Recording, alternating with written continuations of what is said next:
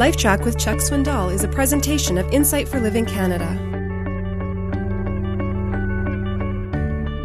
Voltaire was commonly called in his day Europe's greatest cynic.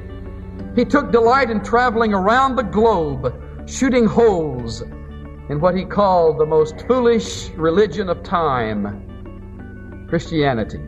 His biographer, Professor Cairns, says that his last utterance on earth was an empty groan.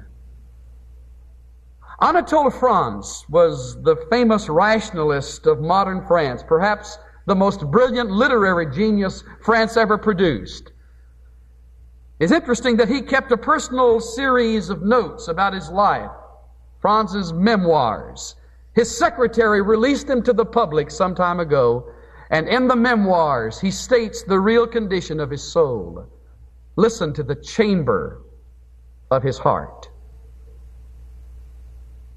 In all the world, the unhappiest creature is man. Enough. Enough. Ah! If you could read in my soul, you would be terrified. There is not in this universe a creature more unhappy than I. People think me happy. Ah, I've never been happy, not for one day, not for one hour. Ring around the roses, a pocket full of posies, ashes, ashes, a sneeze, and eternity comes. And the philosopher has nothing, nothing but death, and neither do you. Without Christ. My phone rang yesterday afternoon, and I took the call from a neighbor of, close friend of our church. She said, Could you come? Something tragic has happened. After I got dressed and hastened on my way, I walked into a home filled with the love of Jesus Christ, once occupied by a very successful, capable 47 year old businessman whose business had soared in the last decade. Constant lover of Jesus Christ, working in his backyard. Walked inside, felt hot, told his wife he wanted to lay down on the floor just to cool off a little. And that dear man laid down, never got up.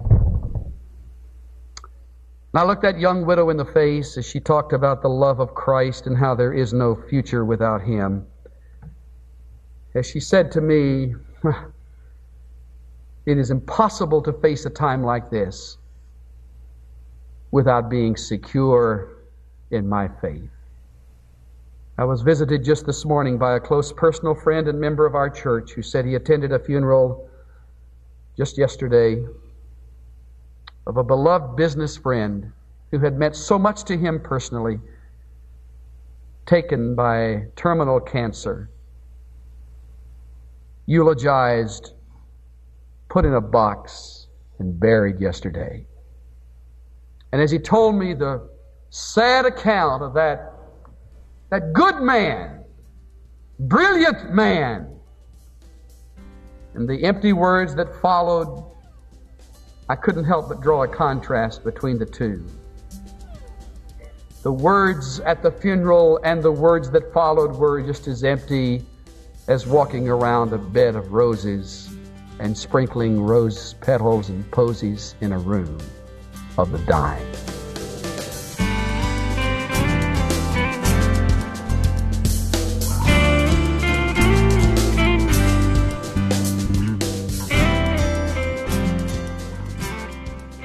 God is the potter, we're the clay. When we acknowledge that God is in control, not us, it makes an incredible difference in how we live and in how we die. This is Steve Johnson of Insight for Living Canada. Listen to more of Chuck Swindoll's LifeTrac messages at lifetrac.ca. That's lifetrac.ca. LifeTrac, where life and truth meet.